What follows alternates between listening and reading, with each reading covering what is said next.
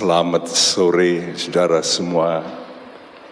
Kita masih melanjutkan satu hal yang sangat penting khususnya bagi pekerja-pekerja Kristus, bagi orang-orang yang mau terlibat dalam kerajaan Tuhan.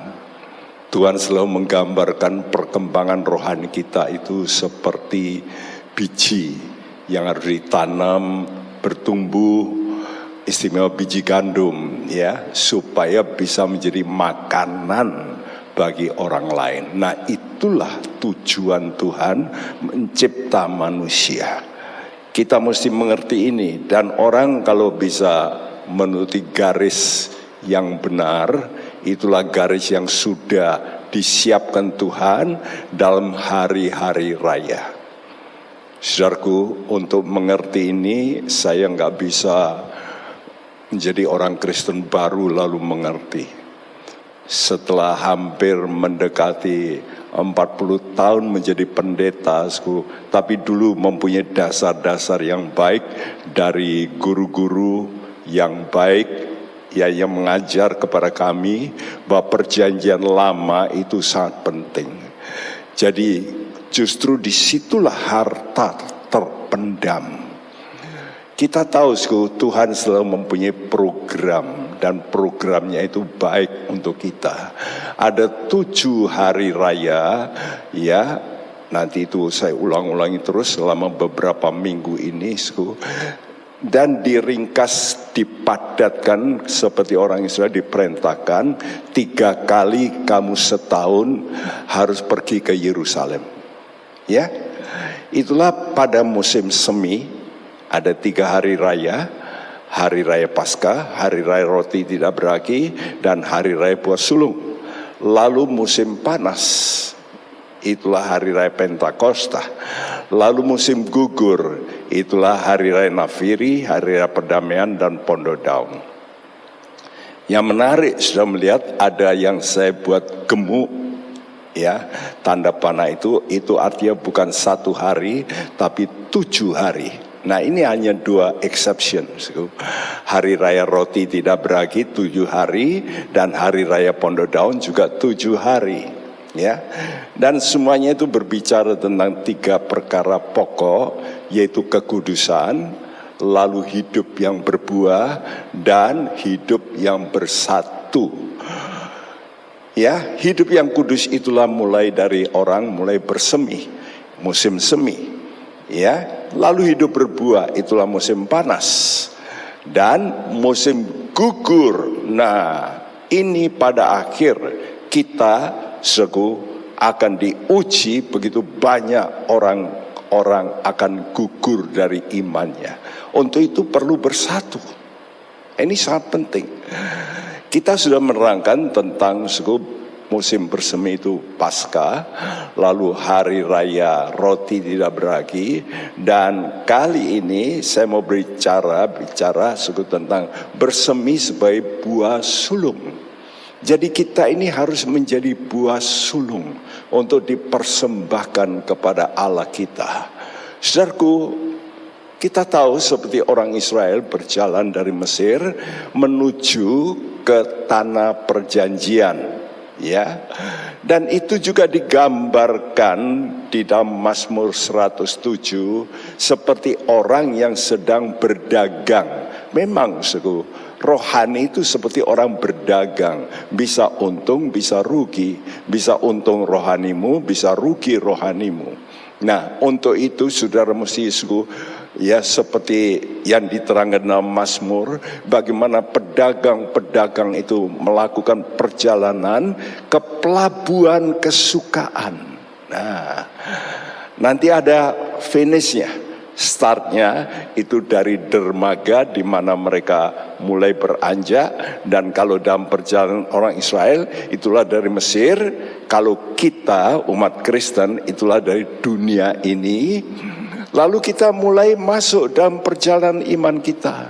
Nah di situ mulai terjadi, kalau naik kapal itu ada ombak, badai, dan kalau orang Israel itu melalui padang gurun, ya. Dan di sini sudah banyak yang gugur, ya. Seperti orang naik kapal dikatakan pusing, pusing, mabuk, ya.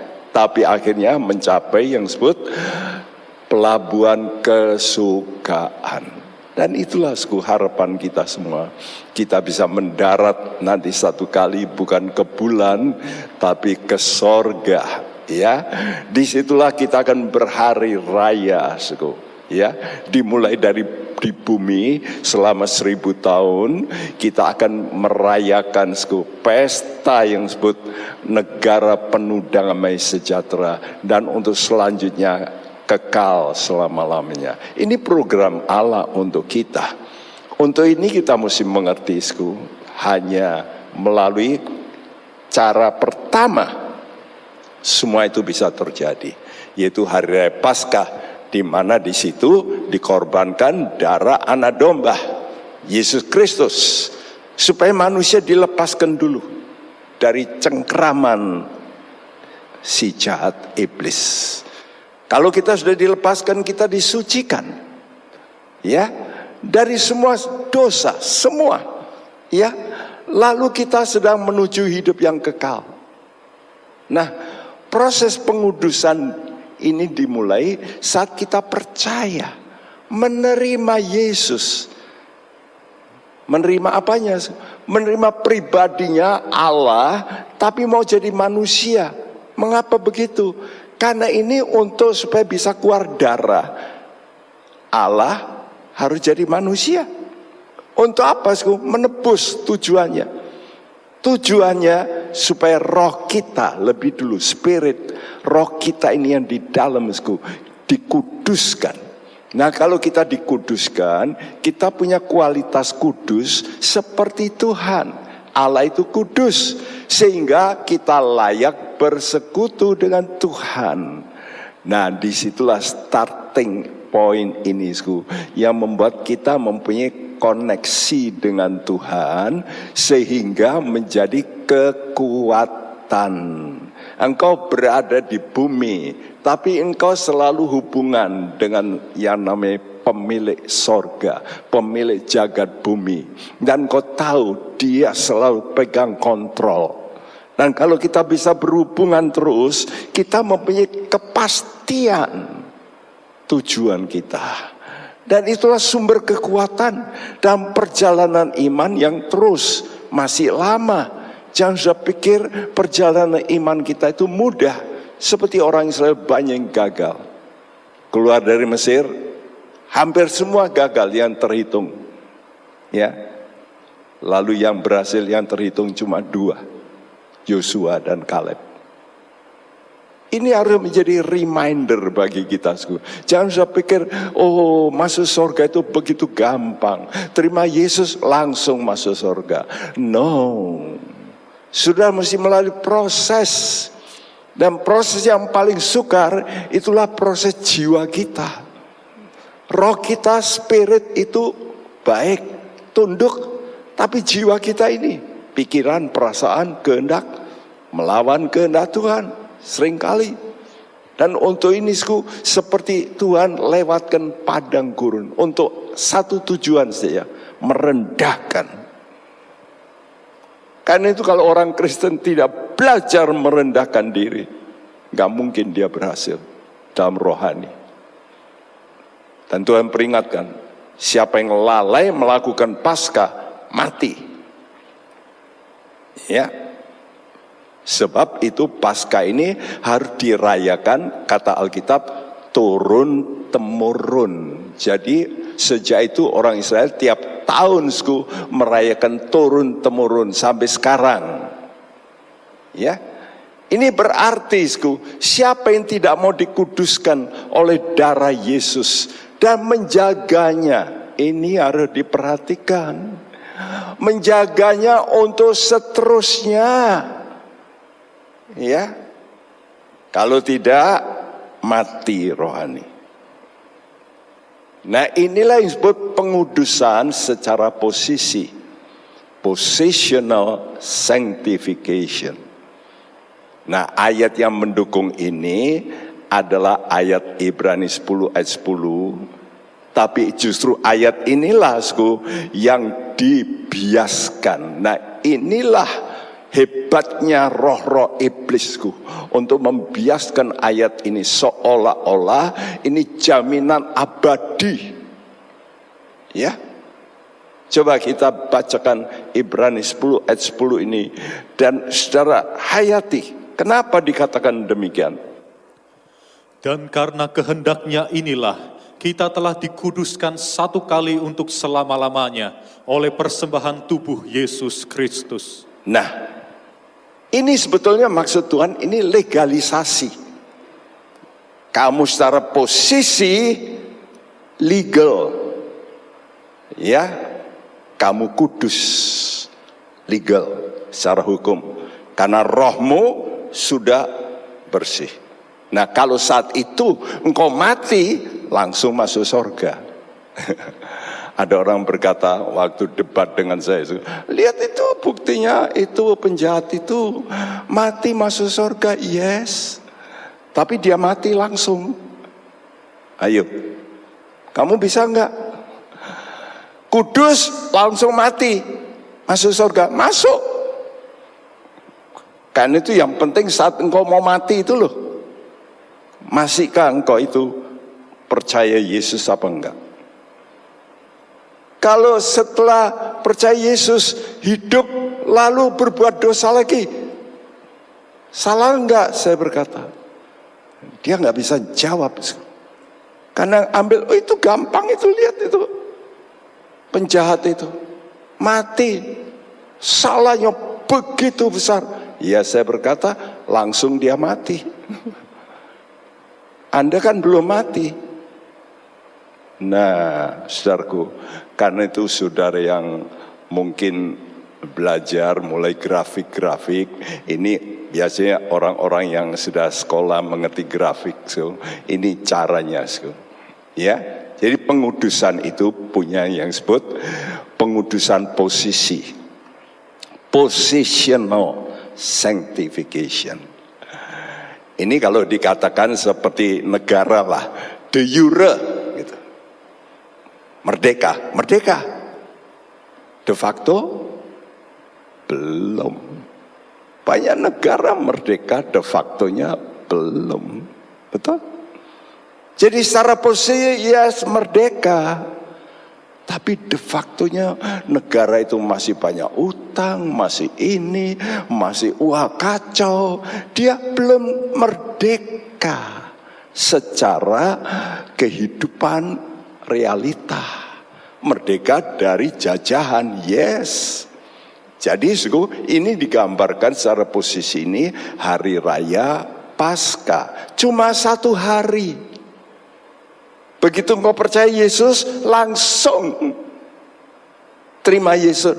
Dosamu diampuni, langsung secara posisi engkau orang kudus. Sudah, sudah. Enak ya, enak. Karena dibayar oleh Yesus. Namun, nah, begitu saudara terima Yesus, seperti hari raya Paskasku harus dilanjutkan. Hari raya roti tidak beragi bukan satu hari tujuh hari. Nah jadi sudah lihat secara posisi itu garis kuning itu positional itu rohmu yes tapi sekarang Tuhan mau supaya engkau melakukan hari raya roti tidak berakhir tujuh hari. Sku. Itu titik-titik itu. Sku. Dan di sini saya kasih titik-titik. Kenapa? Sku? Ya di situlah banyak yang namanya orang ada celah-celah. Sku. Kebanyakan gagal di situ. Ini pengudusan practical sanctification. Prakteknya gimana? Saudara prakteknya gimana? Jatuh bangun ndak dalam dosa? Seringkali kita bias, oh maaf, kilaf. Benar enggak? Namun ini mesti terus dilakukan tujuh hari. Artinya sampai sempurna. Sampai kapan? Ya sampai ini di end. Di end itu apa? Anda mati. Atau Tuhan datang rapture. Nah, kalau sudah bisa bertahan terus sampai rapture, oke. Okay saudara nanti akan selamat. Ya, suku jadi bukan berarti terima Yesus langsung selamat.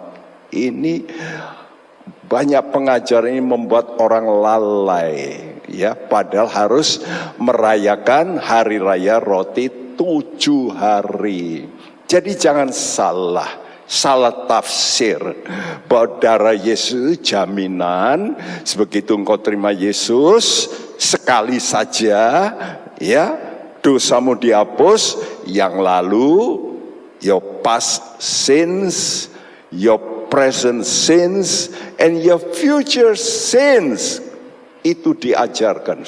Ya. Jadi bahkan dosa-dosa kita yang akan datang sudah sudah dibayar. Percaya saja. Waduh. Ya Tuhan tidak mengajar begitu ini ayat ini dipelintir sama pengajar-pengajar ya jadi darah Yesus tidak menjamin begitu. Dihapus sekali untuk saya. Kalau tidak diikuti dengan hidup kudus. Yaitu hari raya roti tidak beragi. Sama sku. Pasca kalau tidak merayakan mati. Hari raya roti kalau tidak melakukan mati juga. Nah, harus disadari karena itu tiap kali kita salah, kita harus cepat balik, bertobat. Jadi jangan salah tafsir. Lalu oleh karena ayat ini pengaruhnya, kalau begitu hukum Taurat dalam PL itu sudah dihapus juga, kata mereka. Total. Digantikan hukum anugerah. Wih, inilah akibat yang lebih fatal lagi. Jadi hukum Taurat ini mau dihapus. Kan, kan Tuhan berkata, Taurat itu dihapus. Bukan dihapus ke dalam arti intinya tidak dihapus. Tetek mengeknya yang bayang-bayang itu loh dihapus. Potong kambing, tujuh hari. Nah itu dihapus, bukan itu. Ya esensinya nggak boleh dihapus. Kudusnya itu nggak boleh dihapus. Oh. Tapi aturan-aturannya itu loh, tujuh hari lalu raginya di, dibersihkan dari rumah, bawa sapu, enggak perlu sapu sekarang ini. Nah itu yang dihapus. Saya kalau dengarkan orang-orang mengajar saya berkata, ini aduh, kenapa sih? Karena mereka tidak mau menyelidiki kebenaran dalam perjanjian lama. Di perjanjian lama ini yang disebut Torat, memang Tuhan kata itu bayangan. Realitanya itu Injil, ya. Tapi bayangan ini harus diselidiki untuk memperoleh realita. Bayangannya jangan dihapus karena ini merupakan structure, betul? Misalnya, benda ini kalau kena cahaya, strukturnya tetap model ini. Benar nggak? Ya, itu struktur. Ya, nah hari raya pasca harus diikuti hari raya roti tidak beragi. Dan itu tujuh hari. Ya, nah itulah sebabnya. Karena orang tidak mau menyelidiki yang begini-begini ini kan sukar. Sku. Ini kan perlu namanya sku, iluminasi dari roh Tuhan untuk menggali, dikeluarkan ya segala rahasia itu. 2 Petrus 2 ayat 2 coba dibacakan. Sebagaimana nabi-nabi palsu dahulu tampil di tengah-tengah umat Allah, demikian pula di antara kamu akan ada guru-guru palsu mereka akan memasukkan pengajaran-pengajaran sesat yang membinasakan, bahkan mereka akan menyangkal penguasa yang telah menebus mereka, dan dengan jalan demikian segera mendatangkan kebinasaan atas diri mereka. Iya, kalau saya hidup dulu zamannya Martin Luther, saya mungkin juga tidak mengenal yang begini-begini. Karena Alkitab mengatakan bahwa wahyu Tuhan itu baru dimengerti nanti akhir-akhir zaman ini. Itu dituliskan dalam kitab Daniel karena orang menyelidiki. Ya. Nah, kenapa perlu tujuh hari? Sebab angka tujuh ini juga mempunyai maksud. Angka tujuh itu angka roh kudus. Nanti baca Wahyu 4 ayat 5. Ya, Sakaria dia mendapat penglihatan malam. Dia melihat ada pelita di sini. Ini gambarnya. Dan pelita itu ada corotnya. Jadi ada saluran minyak, ya. Lalu di atasnya itu ada bowl, ada uh, tempat, ya, penampungan begitu.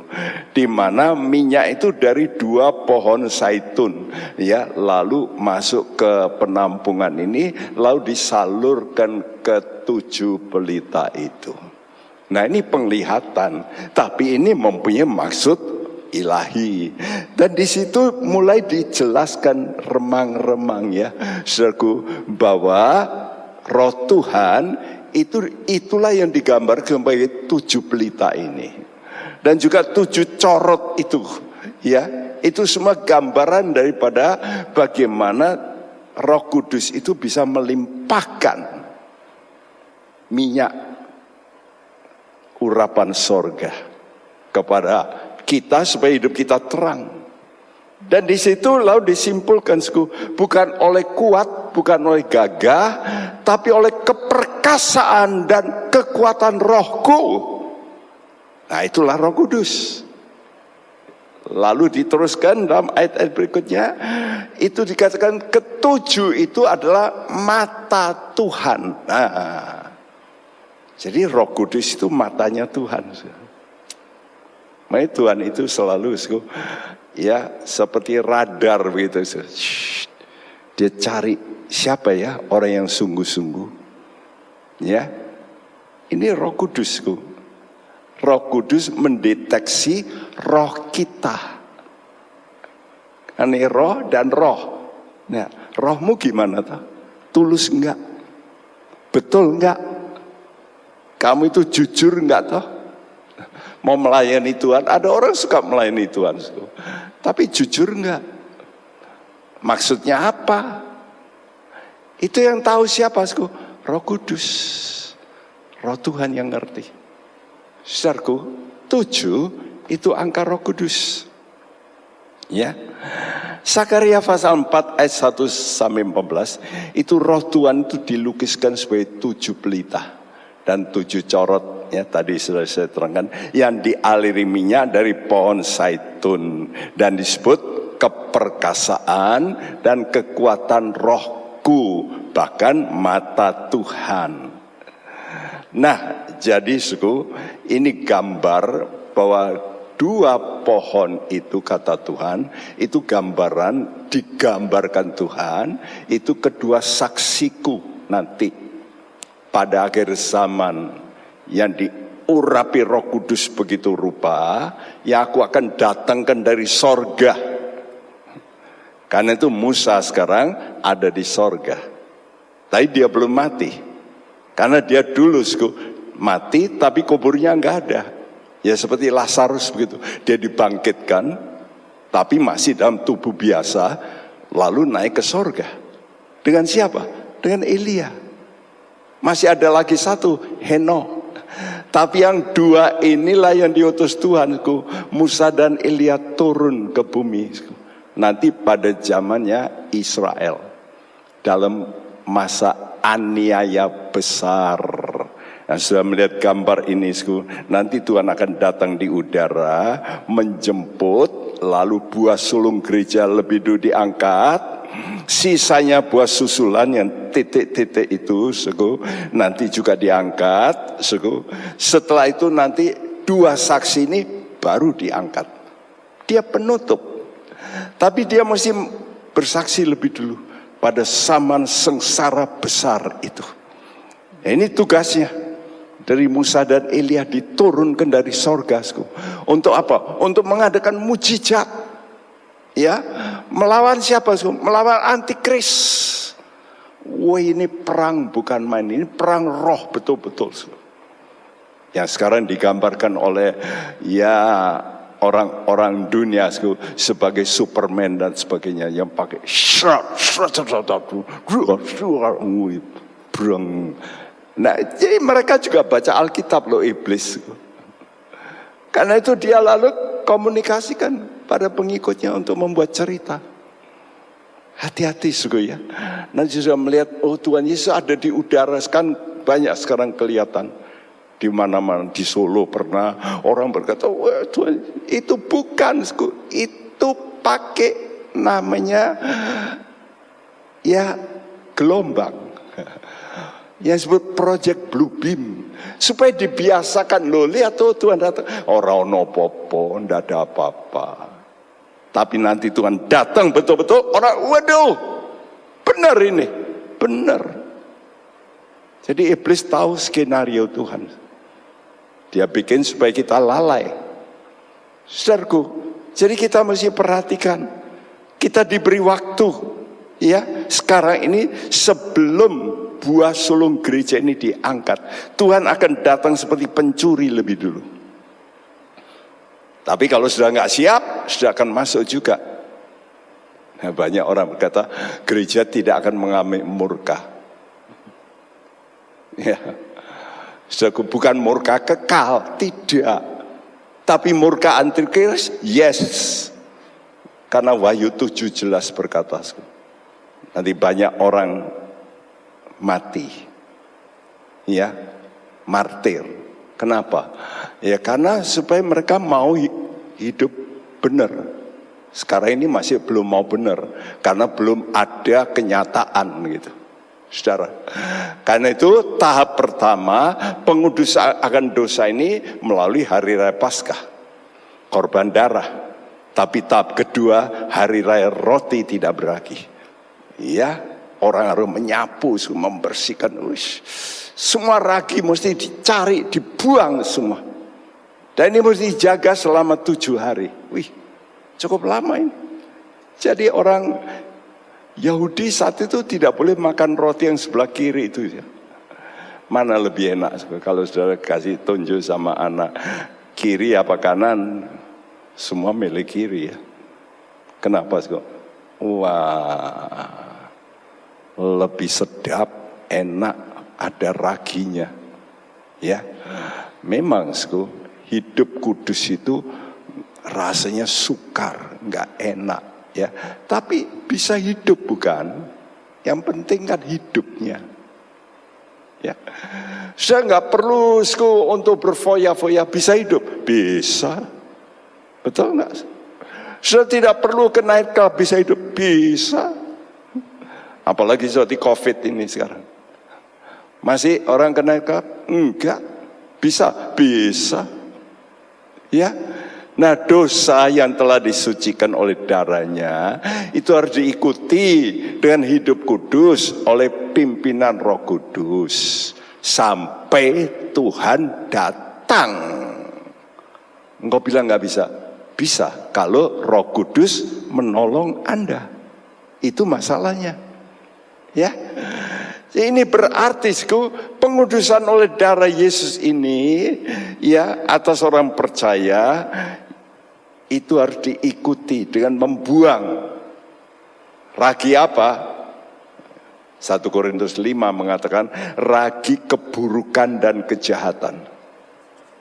Coba ujung-ujungnya, ujung-ujungnya itu ya, kejahatan manusia itu apa toh sebetulnya ujung-ujungnya?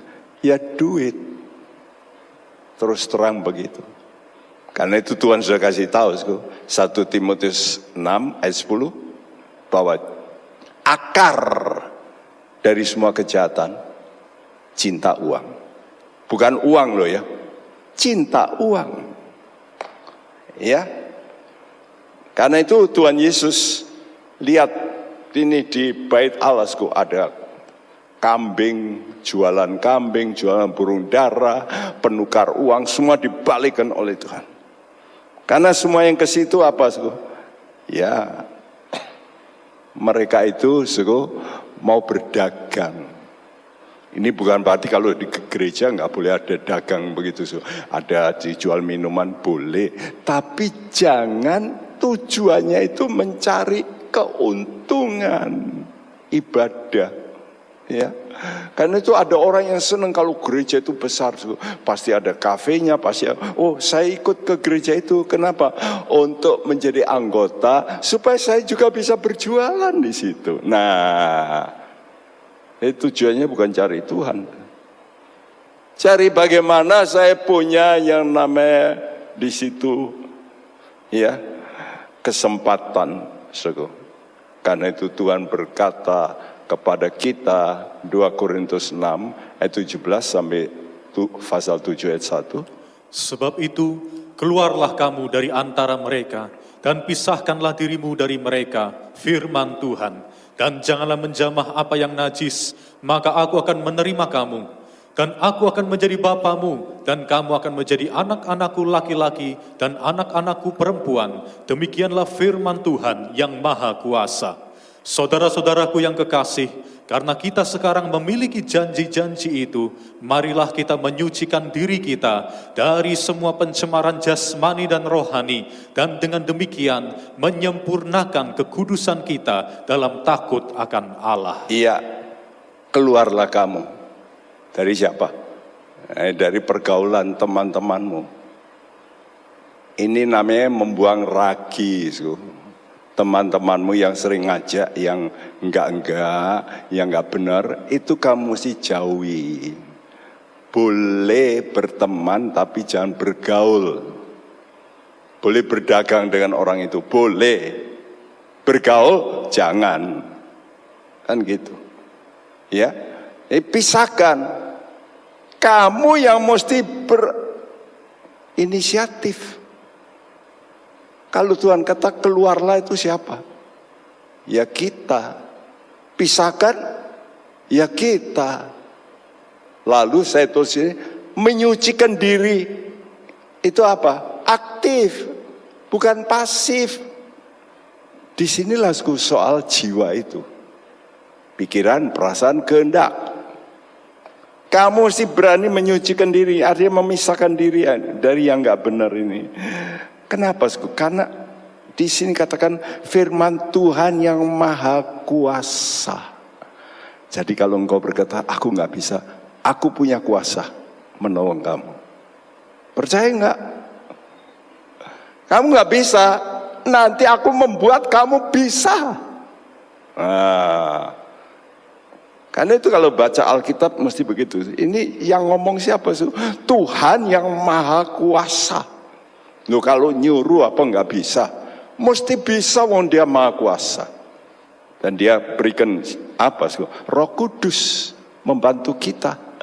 Ya, untuk menyucikan dari semua, perhatikan semua pencemaran jasmani dan rohani. Jadi juga jasmani lo ya. Jadi sudah mesti lakukan ini dengan demikian. Nah perhatikan kata ini semua. Dan dengan demikian saya memang kasih itu spotlight di situ supaya saudara perhatikan menyempurnakan kekudusan kita dan takut akan Allah. Kalau gitu ada satu sifat yang perlu kita tingkatkan apa itu takut akan Allah.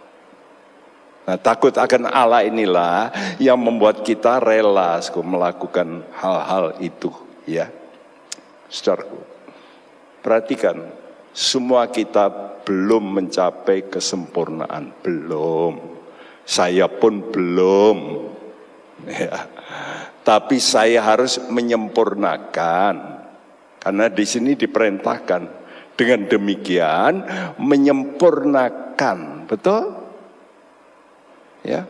Paulus saja yang hebat begitu dalam Filipi 3 ayat 10 sampai 14 tidak perlu kita baca tapi saudara perhatikan saja mana yang saya tekankan ya saudaraku.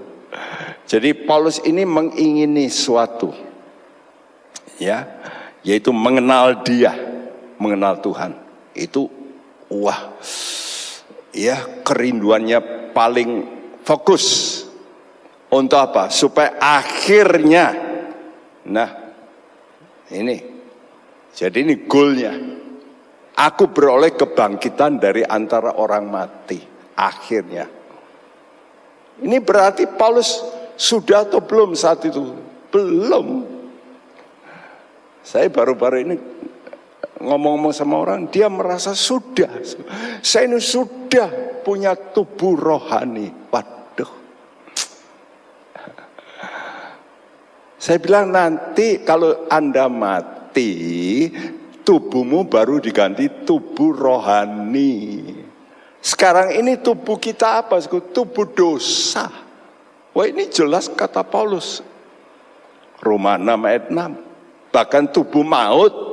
Roma 7 ayat 24. Jadi jelas tubuh kita ini apa ini? Bukan tubuh rohani. Tubuh dosa. Nempel. Karena itu Paulus berkata, yang saya beri warna oranye ini bukan seolah-olah aku telah memperoleh hal itu atau telah sempurna. Belum. Saya belum sempurna. Jelas toh? Kok ada orang ngaku-ngaku sudah sempurna itu? Gimana toh? Ya rohnya mungkin sempurna. Ya tapi untuk tubuh jiwa roh belum Oh, tubuh kita belum dibuang kok yang nggak sempurna ini. Dan selamanya nggak akan sempurna. Musa saja mesti diturunkan Tuhan untuk nanti mati tubuhnya. Ya, saudara. Nah sekali lagi ditekankan oleh Paulus, saudara-saudara, aku sendiri tidak menganggap bahwa aku telah menangkapnya. Aku menangkap apa yang aku cita-citakan. Ya. Yaitu nanti pasti bangkit dari antara roman. Aku belum. Aku tidak menganggap itu. Ini loh. Anggapan-anggapan ini loh yang bahaya, betul? Mana saudara kalau sudah menganggap bisa sombong. Oh, saya sudah kok. Loh, siapa yang menganggap pikiran? Betul tak? Khususnya pikiranmu itu jago menganggap baik, aku sudah baik. Nah, siapa yang ngomong? Ya Anda sendiri. Tapi Paulus berkata apa? Aku tidak menganggap. Nah, beda banget. Ya, saku. Tetapi ini yang kulakukan kata Paulus. Aku melupakan yang di belakang. Jadi dosa-dosa kita dulu jelek hidup kita. Itu jangan diingat-ingat terus kok. Apalagi sudah pernah sesuatu dengan orang berkelahi terus diingat terus salahnya. Itu mbok dibuang gitu ya. Dan mengarahkan diri ke depan dan lari terus kepada tujuan sampai finish memperoleh panggilan sorgawi dalam Kristus. Jadi, suku, sebelum kita mati mencapai tujuan akhir beroleh kebangkitan dari antara orang mati. Saudara itu belum finish. Perhatikan. Ya, orang yang menganggap sudah finish sebentar downgrade pasti. Tapi kalau belum finish dia akan terus. Jangan merasa maksimal. Not yet. Anda belum mati. Ya. Saudara, jadi kalau sudah mati nanti terus dalam posisi bagus, nah berarti finish. Ya, karena tubuh dosamu engkau copot tanggalkan yang bikin kacau itu.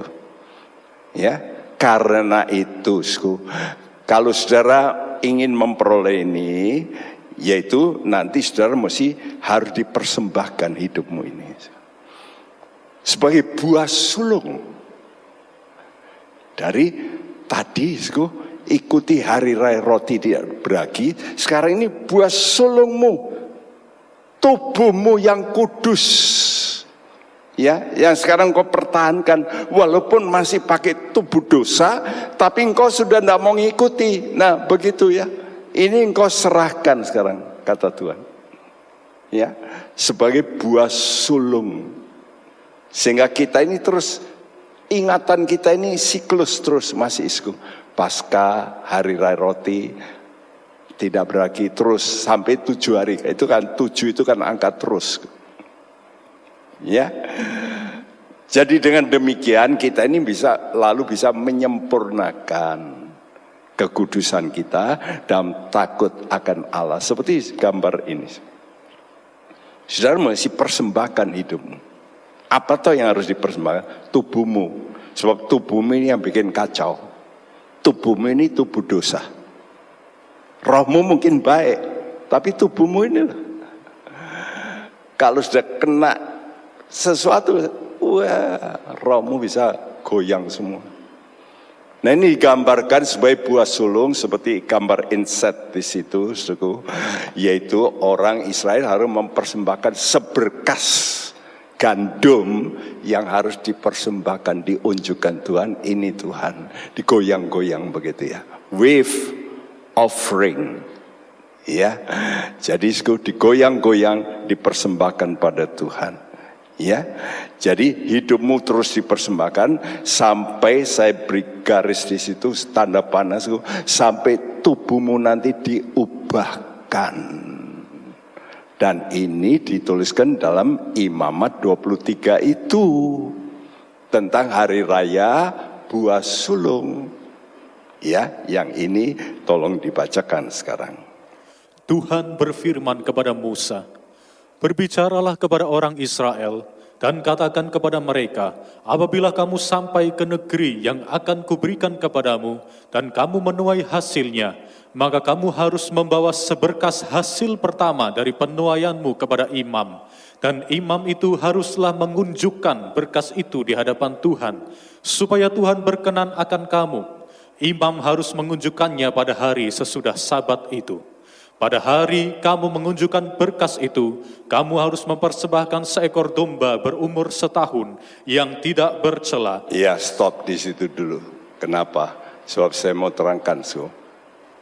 Ya, persembahan ini kapan terjadi? Sam kalau kamu, apabila kamu sampai ke negeri yang akan kuberikan kepadamu. Jelas? Jadi sampai masuk tanah kanan. Ya. Nah waktu itulah kamu persembahkan. Tapi sayang sih, perjalanan orang Israel sebetulnya tidak perlu 40 tahun. Kalau mereka nurut, mestinya itu cuma beberapa hari. Bisa masuk.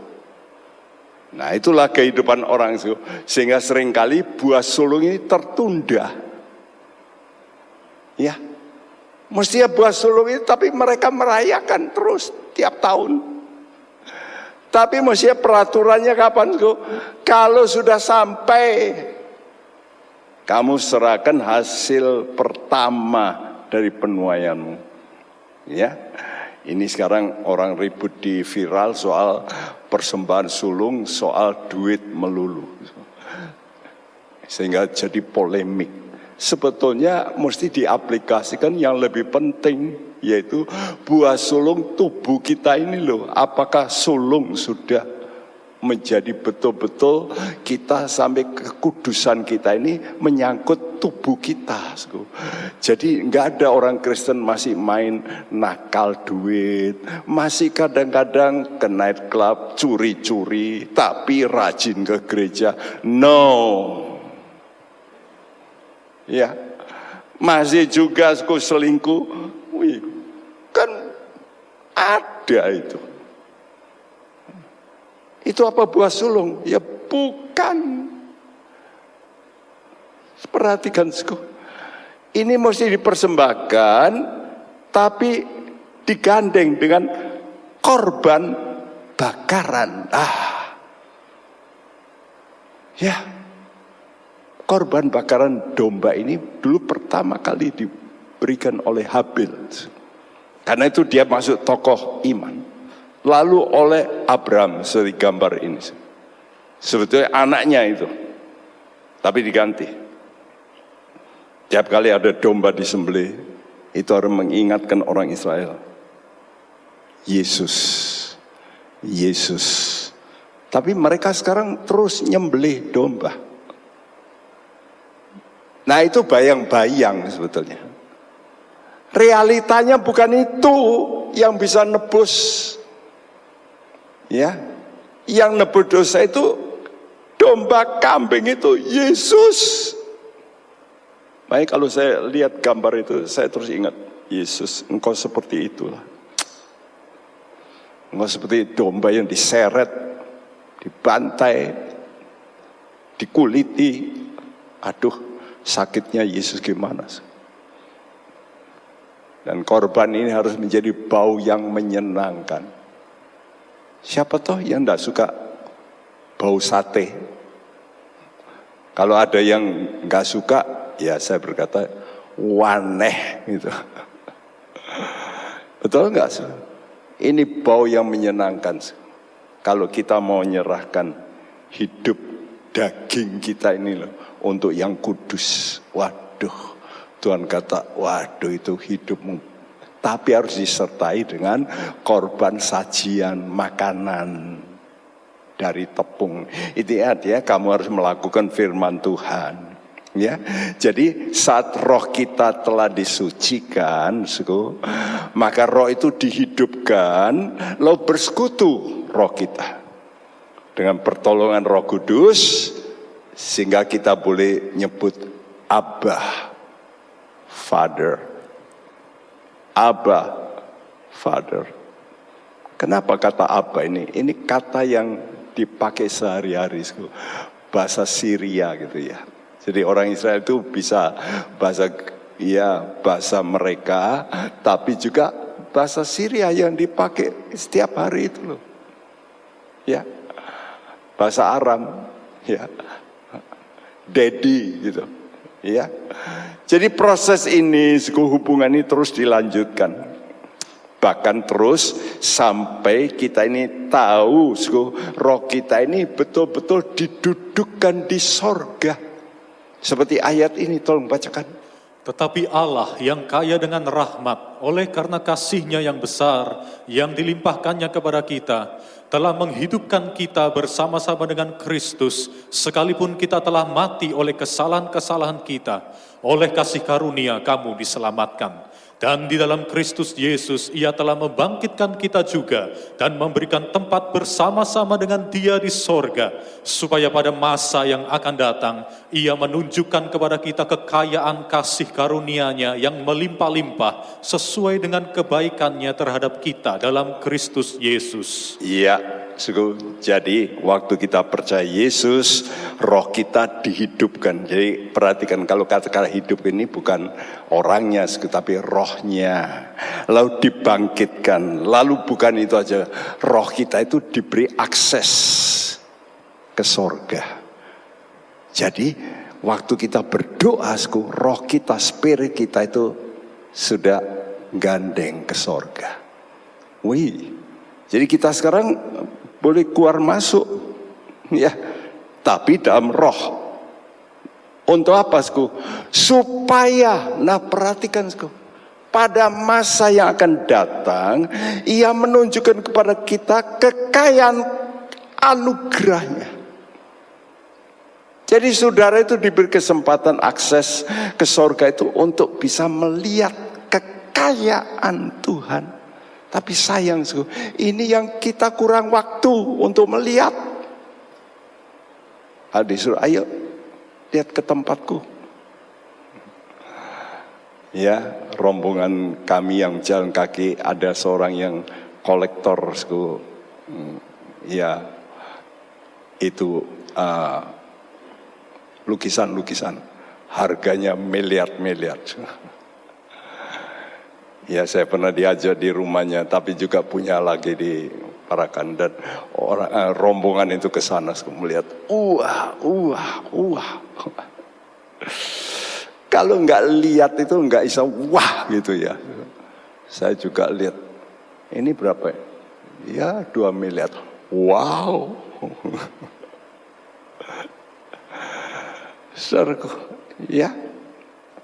Nah, jadi roh kita yang dihidupkan ini dibangkitkan lalu diberi tempat kedudukan di sorga. Dan roh inilah yang harus kita pakai sekarang untuk menyelidiki. Karena spirit itu fungsinya untuk menyelidiki dan melihat. Tadi katakan roh kudus itu matanya Tuhan. Nah mata tuh Makanya kalau kita berkata kita mesti pakai gosok minyak supaya kamu melihat kata Tuhan. Hei kamu jemaat Laodikia, kamu buta. Perlu minyak supaya kamu bisa melihat. Melihat apa? Wih, kemuliaan Tuhan. Dan ini memberi harapan. Harapan menjadi pewaris. Kata Tuhan ini loh, nak, kamu nanti dapat seperti ini. Hah? Kalau begitu, sku, harapan inilah yang memberikan saudara daya kekuatan, pertahanan, ya, sehingga oleh karena engkau melihat itu, engkau lalu oke okay deh, aku mau melayani Tuhan. Kenapa dulu saya tinggalkan juga posisi saya yang sudah baik, sudah insinyur, sudah kerja di ya perusahaan Amerika. Kenapa saya lepas semua? Karena saya melihat itu. Karena saya melihat, oke okay deh Tuhan. Walaupun permulaan, lu kok gini ya? Waduh, kok sukar. Tapi melihat ini yang menjadi dorongan. Ya, kita betul-betul menjadi pekerja Kristus, buah sulung yang dipersembahkan. Sri Paulus ini Begitu dia percaya Yesus, apa yang terjadi? Dia mau dibunuh, betul? Akhirnya apa? Masuk keranjang dia.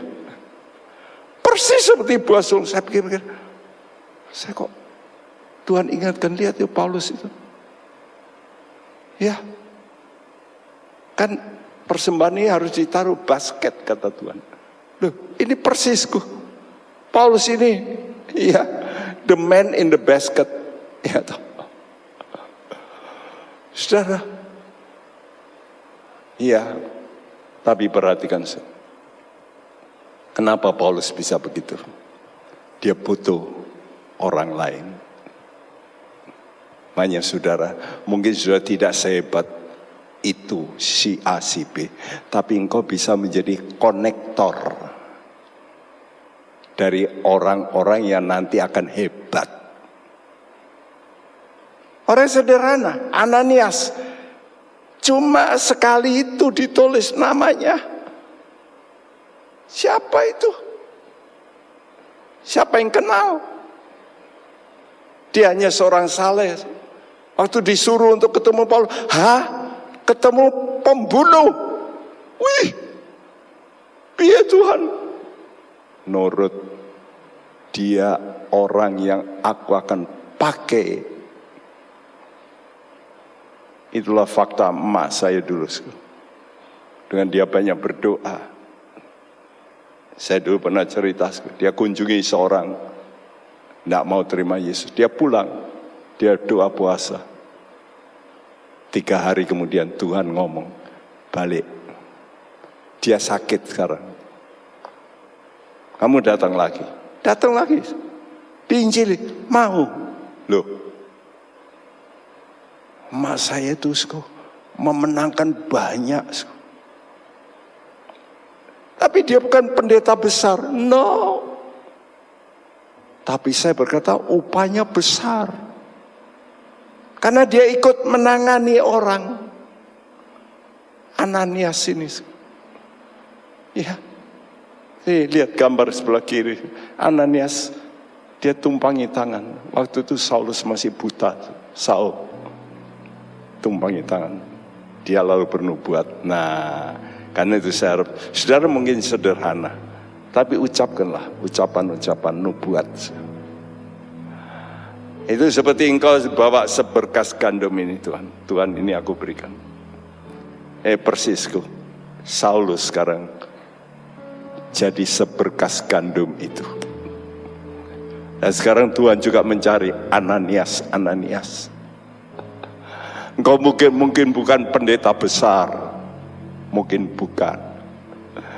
Tapi pekerjaanmu bisa besar. Yang orang anggap ah, cuma gitu ngajak ke gereja. Ya, cuma ngomong gitu. Ya, cuma ngomong gitu. Tapi efeknya besar. Kenapa?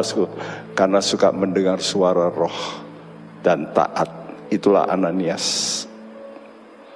Mari kita mau belajar menyerahkan hidup kita sebagai buah sulung yang kudus di mata Tuhan. Dan katakan kepada Tuhan dalam pujian ini, Tuhan, inilah hidupku. Kuserahkan padamu bahkan seluruh cita-citaku. Masa depanku pun menjadi milikmu.